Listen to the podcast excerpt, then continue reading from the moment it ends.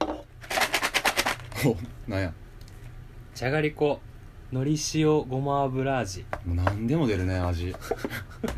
うまさてんこ盛りみたいなやつなあなんかネゴジョ楽園の咀嚼音のこともね ちょっとたびたび触れられてますがやめませ んどんだけ指摘されてもやめまやせんめませんなぜなら僕たちは腹が 減ってるのでゲップもしますそれはすな いやなんかあの A ラジオのあたんは人が食べてる音飲み食いしてる音があもう無理ぽって言うてたなそう苦手やけど、まあ、でもネオ五条楽園は聞けるっていうふうにねそうやね言ってくれてたんでねめっちゃ食うしおおということで今週もお疲れ様お疲れ様ででししたた実はねまだお便りがねああなるほどあるんですよ来てねるんですねありがたいことにね助かりますしゃあないな俺が呼んでやろう なんどういうこと嫌がった俺桜ねむわか めさんおいやんのかそれほんまに置いとこうやいや一応ねえあ読む弁解が入ってるからねああ そうえーお疲れ様ですもうこれも意味わからんけど うんどの立場なんだか私が、えーほのかさんなりすまし女みたいになってますが私はわかめですうんでもサザエ姉さんに歌詞を伝えたらあれじゃダメよ言われて当然ねと真っ赤な 紅を塗りながら言われてしまいまそしたんなサザエさんナチュラルメイクよりやろ口紅って書いてくれせめ て刺す紅刺す方で言われた紅は真っ赤やねんうんくれないやねえー私は単純に思いついて送っただけなんですが思いのほかことが大きくなってしまったようで謝罪の気持ちとしてカツオ兄ちゃんを丸坊主にするので許してくださいおい常や ねん元からも、うん常やねんアイデンティティやねんさて今回は最新回の放送にインスパイアされて新しいリリックを思いつきましたの何でやこいつほんま送ります歌詞「ディズニープリンス14キス」あ「アスナロ人抱きパッキンお前じゃダメだ」ですいい感じのフローでよろしくお願いしまですきるかもうあのスルーします14キスって何うんなんでフォーチュンじゃなくてフォーティンキッスなんやあとねあフォーのチュンでもわからんあしとプリンスって書いてるけどあのプリンセスセスや からなキスとかけたかったんだな はいということでねわかめさんのもうあんま送ってこないでくださいまあここれはちょっと目をあつのぶ物議を醸し出すやつをね物議を醸すメールはちょっとね、うん控えていただければ助かります、 なるべく僕らは全部読みたいスタンスなそうねもらったもんはのでもありがとうごあざりがいとうまごすざいねますはいでですね次がうんあの、まあ、陽一の、まあ、本に関するはいはい弾き語り会うんに関してなるほどいろいろちょっとねご意見というかご感想に近いものをいただいてありがたいですねえー桜ネームシカゴコーヒーさんおいつもありがとうございますツイッターとかでねよくそ聞ういですてくねださってるはいのをはいお見受けしてますえーっとはじめまして敬愛する奈良吉先生が擦り切れるほど聞いておられるという陽一さんの一人語りを改めて聞き直しましたほありがとうございます確かに本の話は楽しいですうん陽一さんの人格形成に影響を与えたかもな本を紹介してほしいですあーなるほど私はポール・オースターの「ムーンパレス」を年上の女性からプレゼントされその後、ニューヨーク三部作からうん「ミスター・バーティゴ」うんまで漁りました懐かしいです、うんえー中学の頃山田栄美うのん「僕は勉強ができなはいいはい」を読んで うんテストの点を稼ぐなんてダサいと ちょっとロックねとひねくれたくせに、はいはいえー冴えない青春を送ってしまいました ありがちやな勉強勉強は大事でした、えー女性作家だと小川陽子の「博士の愛した数聞い式てた」オンダリクの「チョコレートコスモス」うん奈良吉先生にもおすすめしている角田光代の「平凡はい」が特に好きうです、んえー高野照子の「ガンジス川でバタフライ」うん読み終えてすぐに、えーバックパッカーを試み、えー深夜特急でヨーロッパへと行くぐらい深く考えずにもう影響を受けやすい若者でえーした、えすごいねーちなみに村上春樹はほとんど読まず、はい村上龍をたくさん読んでいます、なるほどそっちね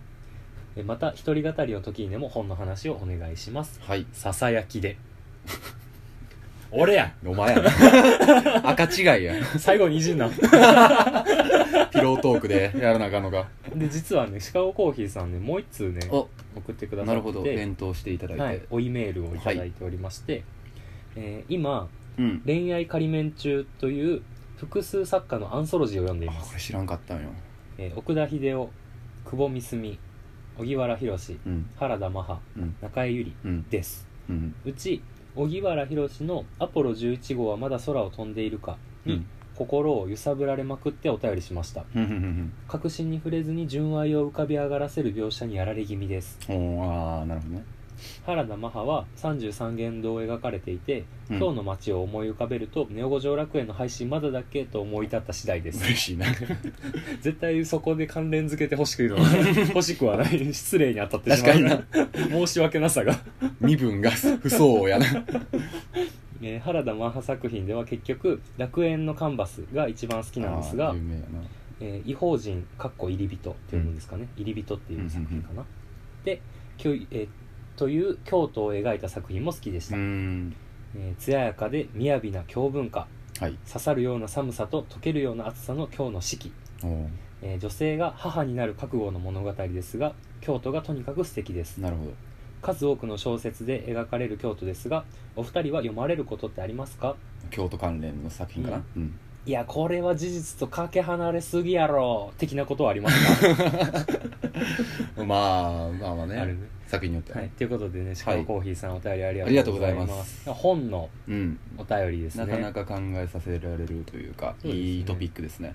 なので、まあ、まずは、えーまあ、陽一のうん人格形成に影響を与えたかもな本、はいはいはいなるほどねうんなんかそれで言うとですけれども、うん僕は割とその普段から読むのは小説とか、まうあ、んそれこそ物語の話が多いのは多いんですけれども、はいい、ざ人格形成って考えたら、まあ、このお便りもらった時ちょっと考えてみたんですけど物語らしい物語で考えたらあの本読むのにハマるきっかけになったっていう意味では、あの児童書で「エルマーの冒険」って、うん読んだことある俺も3冊組になってる、うんあの絵本というか、まあ、児童書、そうやねまさにほんまに絶対小学校の図書館とか絶対置いてあるやつ置いてあるるやつがあるんですけど、まあ、それが一番なんていうか自分で、まあ、それこそ読み聞かせから一人で自分で本読むようになったきっかけになったのは家にあったその「エルマーの冒険」っていううんあれからですね、いいなうん、でそれで結構その本読むというか読書体験にはまるようになったっていうのが、まあ、まず一つの人格形成にはなると思います、でなるほどそこから結構そのずっとその小説とか物語好きなんですけれども人格形成のために読んでたわけではやっぱ小説って別になくあまあまあそうやなってやっぱその石川浩さんみたいにあのーなんか気候もの読んだりとかするうとん旅行に行きたくなるとかうん旅したくなるとかっていうのはまああったりはするけれども、そういう意味で言うとあのー結構その電気に小学生の時ってハマる時期ってあはははなくないですかあるあるある僕てかそれおあ絶対あるもんうな、ん学校にそうそうそう図書であるやつがエジソンのやつとかなそうそうそうそれで僕初めにハマったというか電気音で感動したのはガウディへえアントニオ・ガウディやったっけなあのスペインの建築家うの、んを読んでなんかやっぱその人の人生の追体験みたいなのをしていくと、うん結構それに憧れるとか、まあ、リスペクトするポイント見つけたらお追っちゃうしそうそうすげえみたいなで結構明確にその電気で言うと、ガウディナイチンゲール、うんシューベルとかなあの3、結構他にも読んでたんですけど、うん一番その刺さったとかうん読みながら泣いたとか、うんそういう経験をしてきたのは結構その3人の人の伝記をそれぞれ読んで、うんなんかやっぱその人がついてた職業に憧れるとか、はいはいはいはい建築家の話読んで建築家になりたいと思うようになったり、あるねそういうのあとはそのナイチンゲールやったらそのなんていうかこういう社会情勢の中で、うんあの医療の体制を整えたとか、うんそういうなんていうか逆境というか、うんそういうところに対して、えー、と世界を変えたとか、うんそういうような形の話を読んであすごい人がいるんやなとか、うんなんかそういう人間性の部分での人格形成っていう意味では割とそのそっちの話がその電気とかでを読んで得た知見とか、なるほどねそういうところの方がむしろ人格形成っていうところには至ってるような気はします、電気か、うん、俺何とか松下幸之助、ああパナソニックうんはいはいいやなんかあのー松下幸之助、まあ、そのパナソニックもやけどうんあの PHP はいはいもは言いったらその松下幸之助系列、うんであそこはまあ、出正版ね直出版社っぽく認知されてるけどあそこシンクタンクだよ実は、ふーんシンクタンクの会社で出版部門があるって感じなるほねどねもう実は結構ほんまに第一志望ぐらいあの就活の時にああ志望度高くて受けてて結局最終手前ぐらいで落ちちゃったけど、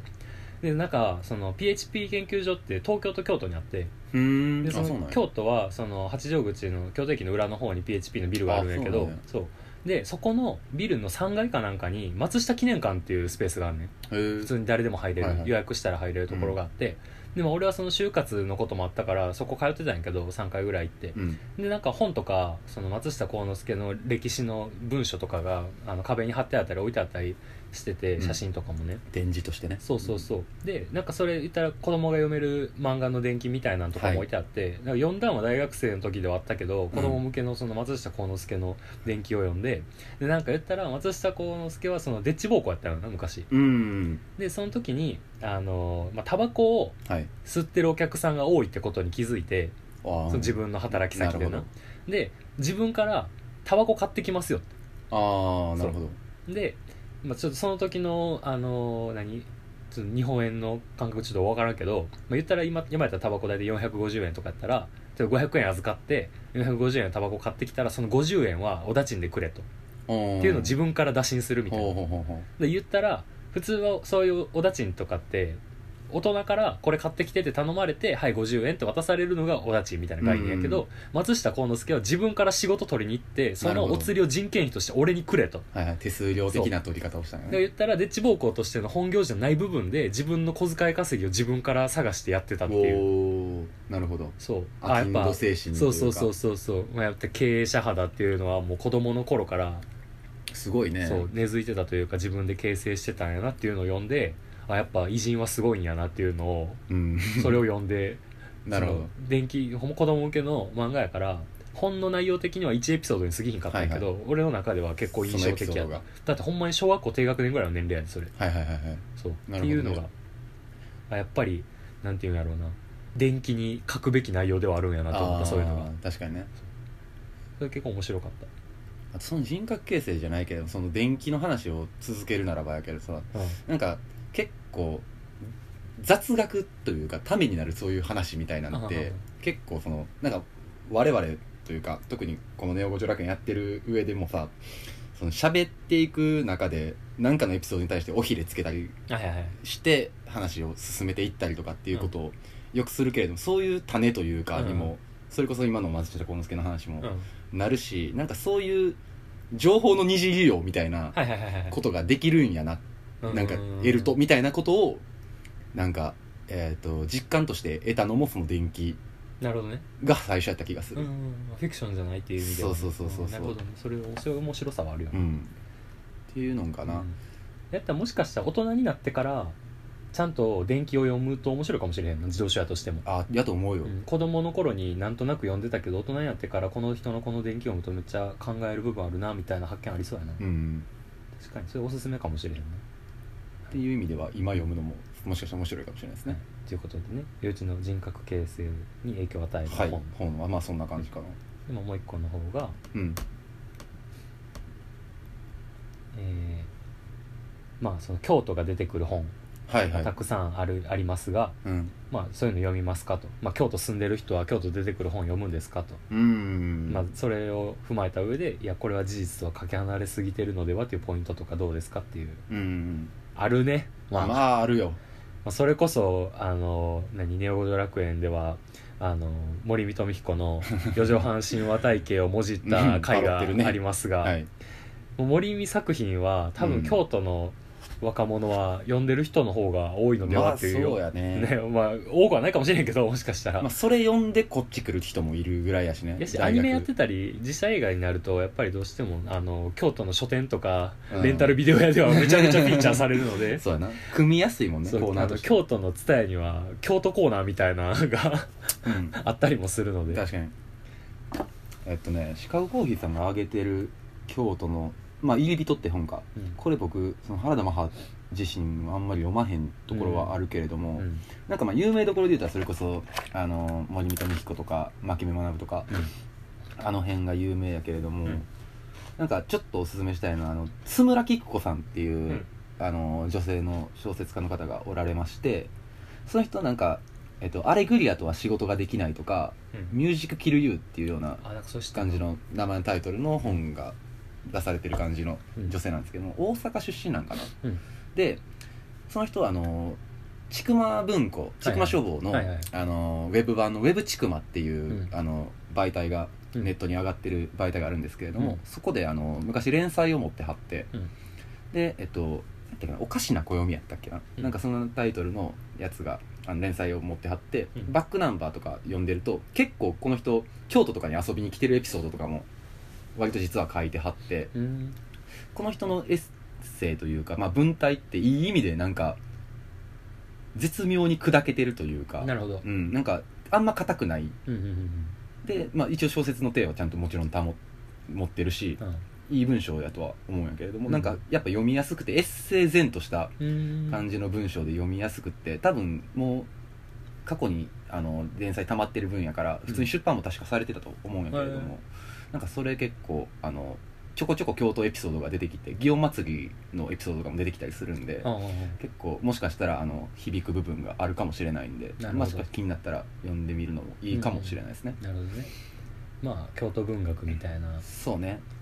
俺あの陽一が前の会社でやってたコラムもそれに近い部分るあでも結構それは参考というかしてたところもうはああれる閉鎖されちゃってるけどえ文章残ってないの陽一い見れへんねもうやそんなに自分で残してないの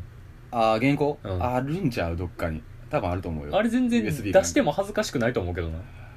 まあで個人的なことは書いてないからまあそうやな確かにめちゃくちゃうん一般化した文章やあかられめっちゃ面白いねんけどななんかもしなんか機会あればうんそうですねもしあったら載せたいな、そう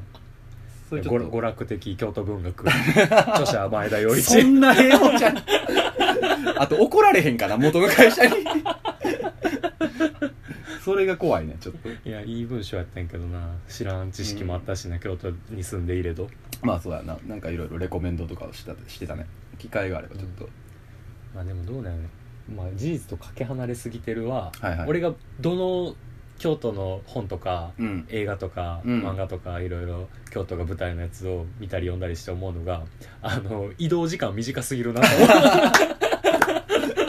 思うもう移確か動に移動が一瞬すぎると思うい多つ分も北海道の人とかやったらめっちゃわかるんちゃそううかなそうやろうなその感覚京都にもあるしねそうそう俺あの鴨川ホルモンでさ、はいはいあれそのホルモンでバトル時にさ、 うんもうあれ言ったら歩いたり走ったりしてるやんか確かに乗り物乗らずに移動してんの、うんこいつらどんだけ動くねんと思って見客やなみんなとかさこんなアップダあウンの本じゃないけどさ「あの名探偵コナン」 の「迷宮のクロスロード」もさはいはいあれその5番の目がうん暗号になってるみたいな映画なんやけど、うんなんか あの事件の舞台はあの鞍馬寺やねんはいはい は鞍い、馬はやいね、んどんだけ一瞬で鞍馬行け確るかのにみたいなそれこそ俺が神隠しにあった確そんなパッと行ける場所じゃないし交通の便良くないのかににいなやそう いうのでいやあの移動の感覚はめっちゃツッコミどころ満載ああなるほどなうんそれを東京もあるんちゃうもしかしたらあるあるやろなんそれこそそのよう俺らが話題に出してる英子さんの恋人もうさんなんか結構時系列を結構正確に追ってうんうん書いてはるやんか、うんあれももしかしたらあるかもしれへんよね確かになそんな30分ではいかれへんやろそとうかそうそうそう そういうのね結構面白いな、うんあなので、まあ、あと京都の、まあ、本な全然意外と読んでないなで有名なのしか読んでないからあれやけどよく読んでたんって何やったの小説とかで、うんえでもめっちゃ普通やで俺中学2年の時に伊坂幸太郎とかをはいはい読み出したのが、ちゃんと自分で文庫本買うみたいなああ期な限るほど中学2年だから何年前やえっとな15年ぐらい前にうんあのオーディボンの祈りとか、はいあのラッシュライフとか16ピエロとか、なんかあれが初期作かなそうそうそうそう同じ文庫のやつで出てて、なんか同時ぐらいで出たんちゃうかなあれどうやったかなちょっと忘れたんやけど、そうだな多分そんなに離れてないねそうそうそうそれで読んでなんか子供なりにうん文章が面白いなみたいな、うん内容よりもその表現方法とかうんうん言葉選びみたいなのが読みやすいしただなんか俺が子供やから読みやすいから読んでるって思ってたけど大人でも言ったらさ人気うんなんやなっていうのは後で分かって、確かにあのあれは結構なんていうか文体としてはカットバック形式っていうのがまそうやあな一番特徴的ってまあよく言われるけれども群像劇的なそうそうそう書き方というかだからね俺結局高校の時とかも読書感想文ほとんど伊坂作品で書いた、うんチルドレンとかでなんか感想文書いて賞取ったりとはいかはしていた、はいなんかそういう俺はどっちかというともうほんまに文章の好みがだいぶ偏ってるから、うんなんか俺は伊坂幸太郎本田孝義はいはいミッシングとかかそうそうそうそうとかぐらいかな、うんそれこそ伊坂もさあの舞台が基本仙台とかそうやなそういう系の作品やしうんそれこそその鹿尾義さんが言うてはったあのポーロースターうんもあのニューヨーク三部作っていうのがまあはいはいあはい有名なやつがあってまあその幽霊たちとかうんガラスの街幽霊たちガラスの街鍵のかかった部屋かはいはいっていう3部作があって、まあ、幽霊たちしか読んでないけどなんか基本的にフォロースターもそのニューヨークとかブルックリンのうんを舞台にした話が多くって、うん結構多分おみ出てくるお店とかもうん場所とかも割とそれこそ忠実というか、うんその当時に基づいてたような本が多いとかっていうのもあるからそういう地域性っていうのの正確な表し方とかうんなんかそれこそそのシガコーヒーさんが好きって言ってたのはなんか情景を割とぼかして書くじゃないけれども、はいはいなんか印象的に書くのが好きとか言うてはった部分もあって、なんかそれとはある意味逆というかさほうほいかに正確にうあそうやな情景を思い浮かべられるかみたいな実際の書き地名を出してる以上方はも見たりとかねっていうのもあるけどなそういうなんていうかミックスされたところの雰囲気とかもみたいなうんやっぱりなんかどっちかに必ずしも寄ってない部分ではあるからそういう楽しみ方もあの読み方によってはできるとかうんあるかもしれへんね、じゃあこういう楽しみ方をするならこの人の本がおすすめですみたいなのがまたあれば、はそうやね教えていただきたいですねうんいただきたいですねい、ということでねシカゴコーヒーさんいつもありがとうございほまんまですす おわ便りありがとうございましたまたよろしくお願いいたしますいお願いしますや本の話で今思い出したのがさ、うん俺さあのヒューマンライブラリーって知ってる、ヒューマンライブラリーうん、なんか俺があれいつだったら一昨年ぐらいに、うんなんかナンバーハッチにライブ行ってうんで帰りにあのナンバーウォークの地下街歩いてたら、うんうんあの目の前からおばさんが歩いてきてうんで俺はあの知らん人に話しかけられやすい体質なんやけどはい もう1 0ル以上離れてんけど、うんあもう俺これ絶対声かけられると思ってめちゃめちゃ目合ってるみたいなもうあかんもうバチバチ目合ってると思って もう確信してそこで、はいはいそしたら案の定俺イヤホンしてたのにあの目の前で手振られて「あすいません」みたいな「うんあえはい」みたいなで最初はなんか道迷ってんのかなと思ってうんでそのあのあの辺出口とかな分かりづらいから、まあねそしたら広いしねなんかかもう勧誘かなんかアンケートかなんかかなとかと思ったんやけど、なんかアンケートとかにしては別にペンとかあのバインダーとか持ってるわけでもない首からさ下げてるみたいなんでもなないしねそうなんやろうと思ったらあの今いろんな人におすすめの本を聞いて回っててほめっちゃ怪しいおばさん来たと思ってう何のためにほんまに50歳ぐらいの人へーでえええってなって普通のおばさんおすすめの本みたいな、うん何それと思って、うんでなんか聞いてたら「いや私実はその社会人サークルでうんヒューマンライブラリーっていう活動をしてまして」みたいなはいいや俺聞いたことなかったようんなんかなんかどっかで聞いたことあるけど何か知らんみたいなでなんかそれは北欧発祥の活動でへなんかあのーまあ、マイノリティと言わ言われる人たちえうんと対面で喋ってうんその人の話を聞くっていうのをはい読書になぞらえてるみたいなうんその人の、まあ、例えばセクシャリティであったりだとか、あのなんていうのライフスタイルとか、うんまあ、例えば裸族の人とか、はいはいはい同性愛者の人はいとか、そういう人の話を対面でする聞うくっんていうのを、ヒューマンライブラリーっていうふうに読書になぞらえてる活動っていうのがあるらしくて実際にうん北う欧んうんうん発祥でそれ日本でもやってたんでそれが大阪で実は社会人サークルとしてあるんですやみたいななるほどで、まあ、言ったら勧誘やんあーまあ自分もその一員にならんかそうそうそうそう、でっていうので入り口として今おすすめの本を結構いろんな人に聞いて回ってるんですみたいなので、まあめっちゃ怪しいなと思ったんやけどうんまあまあねめっちゃ怪しいなと思ったんやけど、うん別に正直「いやすいません急いでるんで」って言ってスルーできたんやけど、うん俺が「おすすめの本」ってちょっと考え込んでもう考たねえてもうてそこでまあ確かに考えるかもなそうそうそうでなんかあのーなんかうん5分ぐらい悩んじゃってそ こでえーとか思ってそしたらなんかそのおばさんが「あの漫画でもいいんですよ」みたい な「はあ?」と思って俺そこ でなんかこいつと思ってカチンときてる やん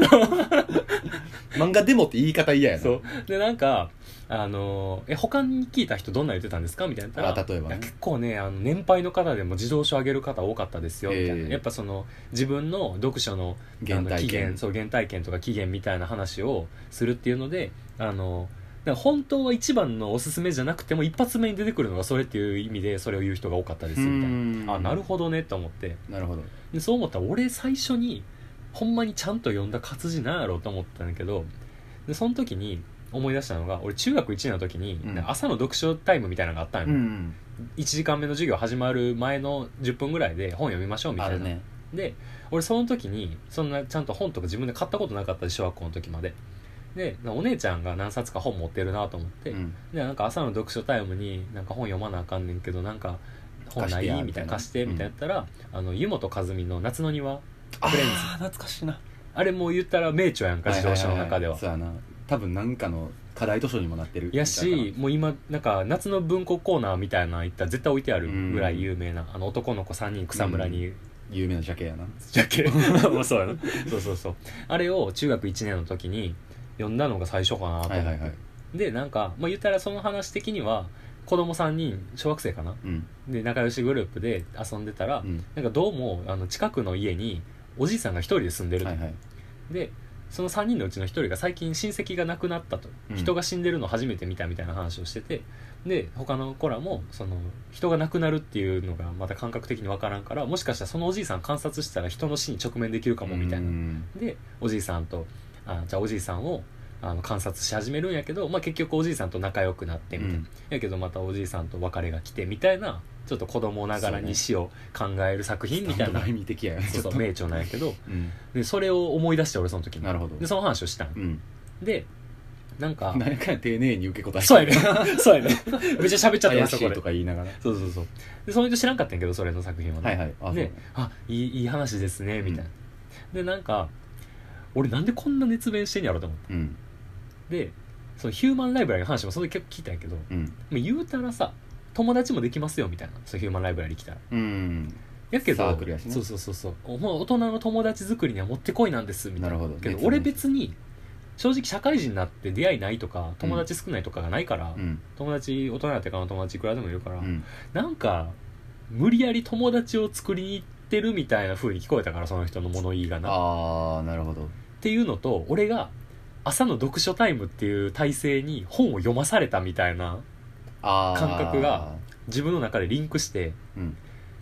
俺ヒューマンライブラリー行かん方がいいかもしれへんと思っちゃってそれであーなんとなくの強制感そうそうそうに対してそう、ねそれは違うんじゃないかなと思っちゃってははそうなんかそれでそのおばさんに「いや僕はあの大丈夫です」みたいなうんいや本当にす否定してるわけじゃなくて素敵な活動やとは思うんですけど多分僕はこれに参加しなくても偶発的にそのいろんな出会いそれこそ本の出会いとかもうんもっと自分で見つけたい主義というか、はいっはいていうふうに今思うんで、うん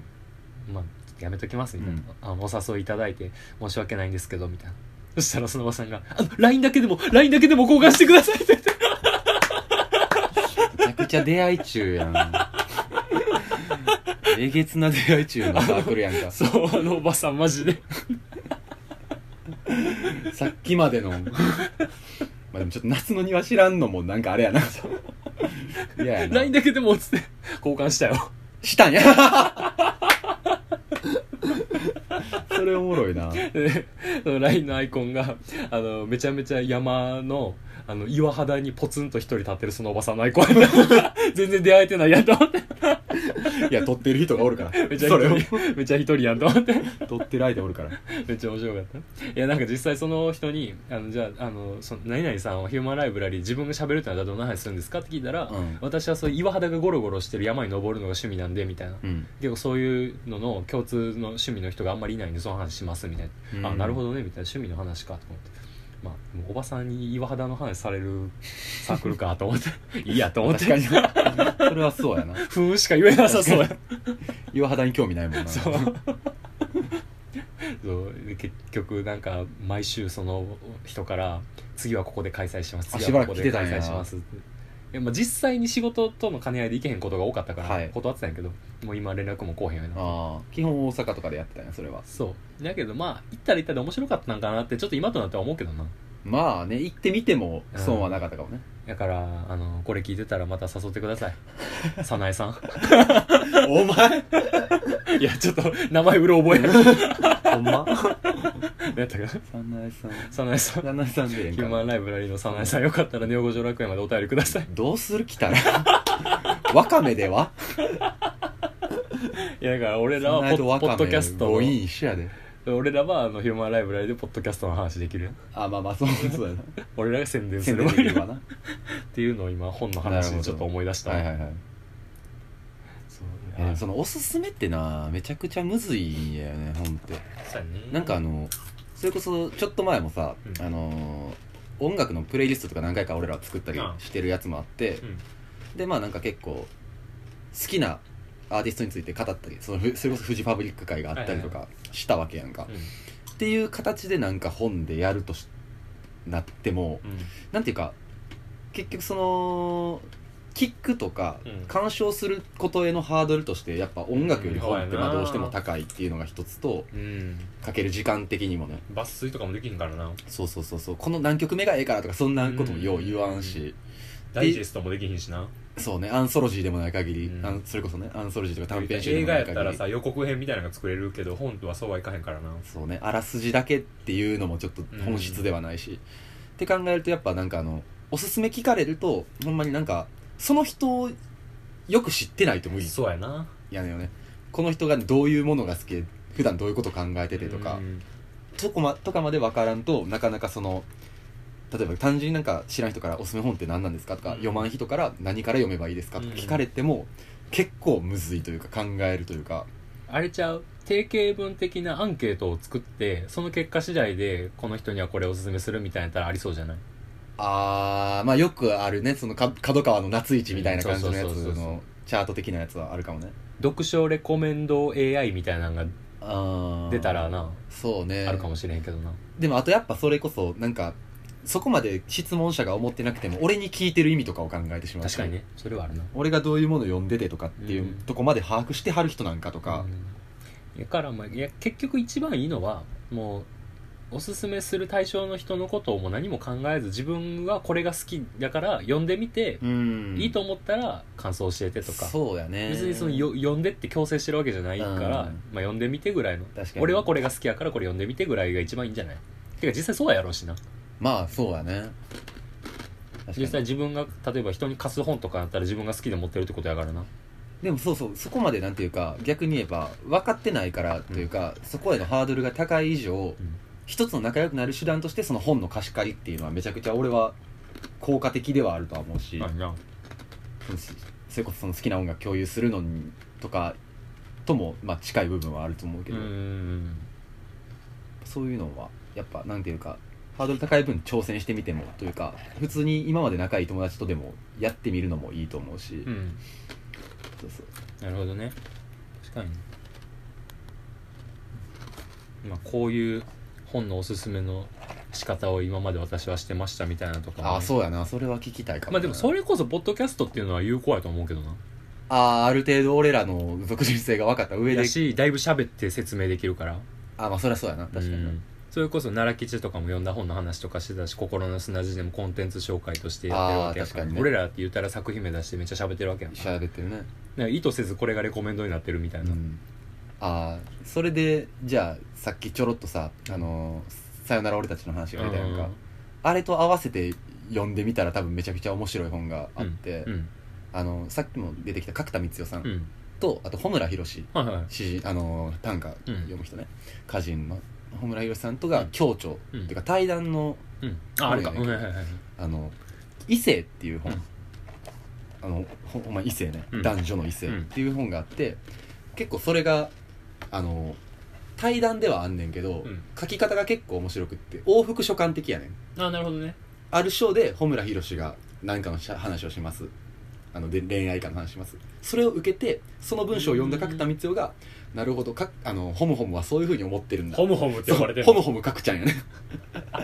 るほどねそうホムホムはそんなこと思ってんだねあみじたゃあいなもうホムホムとかくちゃんのアンサーかけるアンサーの本ってそこうそうとねそうそうそうでそれに対して角田光代がこういう返しうん返答をしますそれを受けてまた穂村弘が「そうなったのか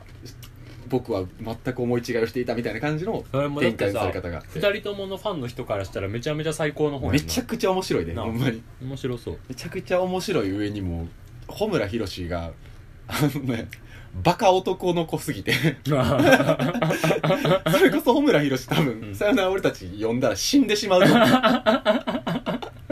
めちゃバカ男の子やからホムサピエンスホムホムサ ピエンスほんまにホムサピエンスやからそうまマジでおもろいねほんまうんにそそれ結構合わせて読むとなるほどそれこそ清濁うん合わせ飲むみたいな感じになってなるほどねそうそう逆になんかやっぱこっちの方で共感を穂村弘のパートを読むと「そうそうそうそう」とかなりながら角田光代でくっつひっくり返される感じとかあーなるがほどねある意味気持ちいいというかなるほどそそういう意味で言うと結構面白い、なるほど、ね、一緒に読むののおすすめですね僕ははい、ということでね、うん角田光代と穂村弘の「さよならホムホム」おすす めですちゃちゃちゃちゃそうまあ確かにホムホムがさよならから そうぜひ読んでください、 あいいですねうん、やばいそう本の話な俺もやっぱもうちょっと大人いい大人やからもうちょっと本たくさん読んどけばよかったなと思うなあーまあそれこそ読むのが絶対に正義とも思わんけどねあでもあれやな大人になってからはあの脚本家の坂本雄二の,、はいあのほんまに脚本の方う本ん、うんうん活字の脚本とその台本みたいなやつだよねそうそうそううそうそうとかあの坂本雄二のなんかそれこそじ自伝でもないけどうんインタビュー本とかはいはい特集されてる本あんねんけど、あれとかも結構読み応えあったしう、んあのデビューしたなんていうか賞初めて賞取った時のうん最初のやつとか載ってたりする、あ東京ラブストーリー前の前の、うん前のその投稿したやつなるほどそうそうそう もう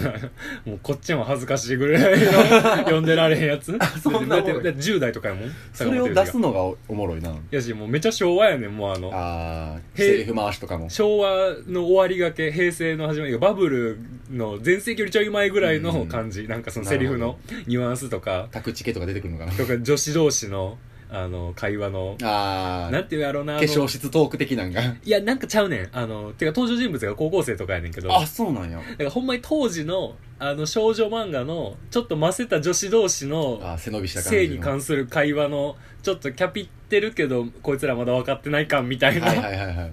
あでそのリアリティがあんのは面そ白いうなそうそうそうそういう意味では面白いだから当時読んだらめっちゃ面白かったななるほどとか今読んだら「うえいやい やいつの時代やねん」みたいなふうに読んじゃうけどみたいななるほどそういう時代感がめちゃめちゃ浮き彫りになるような、うんもう面白いな、確かにねうそれも一種の読書やしね、うん脚本も俺もあんまりそこまでその坂本龍二も往復書簡ぐらいしか俺は持ってないけれども、んうんなんか演劇もたまに見て、うんめちゃめちゃ気にな気に入ったやつとかは俺うもん確かにその脚本本は買ったりすうるし、んあれも面白いよねほんまに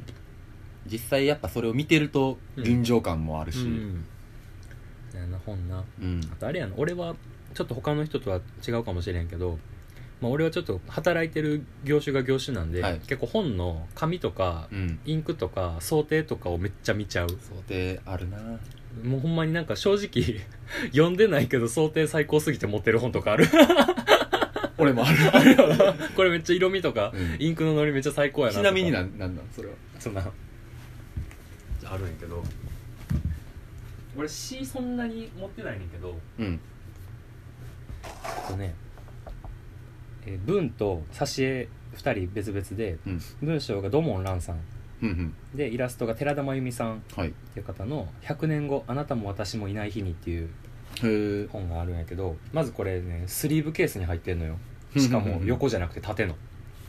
おもうーこの時点で珍しいのよ確かにね、縦にスライドするんでそのスリーブケースに穴が開いてんねん窓みたいになっててうんうんで縦の方が珍しいんかどうな横に入れる方が辞書みたいに横に入れる方が多いんじゃないああよそう要所とかあったらそうかあまあ確かに背拍子が見せたいもんな本来そうやしなんか言ったらあのスリーブケースって1個だけ穴開いてるのあるけどこれ筒状になってるから上下どっちにもスライドするやつやんああなるほどそんないっぱいあ止んのまらんってことどどうなんやろうなあんのかな最近買った本俺もそんな感じだったようんかわいいよなこういうのうんでこれが面白くて、まあ、紙とかは、まあ、普通なんやけどその刺繍やねんけど挿絵に真っ黒のページの白抜きのイラストとかが結構あってほんまやあでこれな本部に穴開いてんのよ紙にあーページなにるほどページに穴開いててあのなんていうんやろページをめくる前はそのあの穴開いてるところが窓になって次のページの挿絵がチラ見できる、仕掛け本みたいなそ感うじやなでページをめくったらその穴が右側に来て前のページの本文になって、うん次のページの本文と合体するのなだるほどなるほどからこっちだけ読んだらあの1行だけやねんけどページめくったら続きが一緒に穴が開いてるから次のページと合わせて3行になるみたいな仕掛けがあったりとかそれによって意味が変わったりとかもそうそうそうそうそう文章そうのそうとかあとその窓になってるからページめくる前は窓からチラ見してるうん挿絵しか見えへんけど、めくったら絵の全貌がわかるとかなるほどそういう仕掛けがあったりとかねいう面白さがそれ面白いなそうあるやんけど、まあまあ、ああれやんなどっちかっていうと漫画に近いんかななんかイラストに詩がついてるって感じどっちかというと詩に挿絵がついてるっていうよりかなるはほどねそうこの寺田真由美さんのイラストとかグッズ結構面白くてうんなんかな、まあ、僕は結構お世話になってる人なんやけど会社的には、なんかねいろんなグッズ出してた何やったっけな読書記録用のノートとかへえ付箋とかそういうの出してはる人あそうなんやちょっとおしゃれなイラスト想定で結構そのこだわっていろいろやってはる人そうだよちょねインスタとかで多分イラスト見れると思うのなるでほど寺田真由美さん寺田真由美さんさん、えー真由美がカタカナで真由美さん、うんよかったらちょっとこういうのを見てみたりうんなるほどしつつまああの本の紙の質とかね、うん想定とかでめちゃめちゃハマるハマったやつとか普通に心惹かれる感じのそうそうそ本う、やねあったらよかったら教えいていサイズく感だださいしそうそうそうそうそうこれいいんですよ文庫ぐらいかなんかあれやなえ今までにないぐらいためになる回になったんじゃないですかそんな そんな大したこと言ってないよ いやもう俺らなんか雑談も雑談で始めたのにさうんもうなんか人のために喋ってるみたいな感じちょっと出てきてない最近なんかどういうことどういうこえ聞いてる人はめっちゃ意識してるな自分って思っちゃう時ある喋ってるとまあだってそれはもらったトピックがありあきまあやそかうらやななそうやな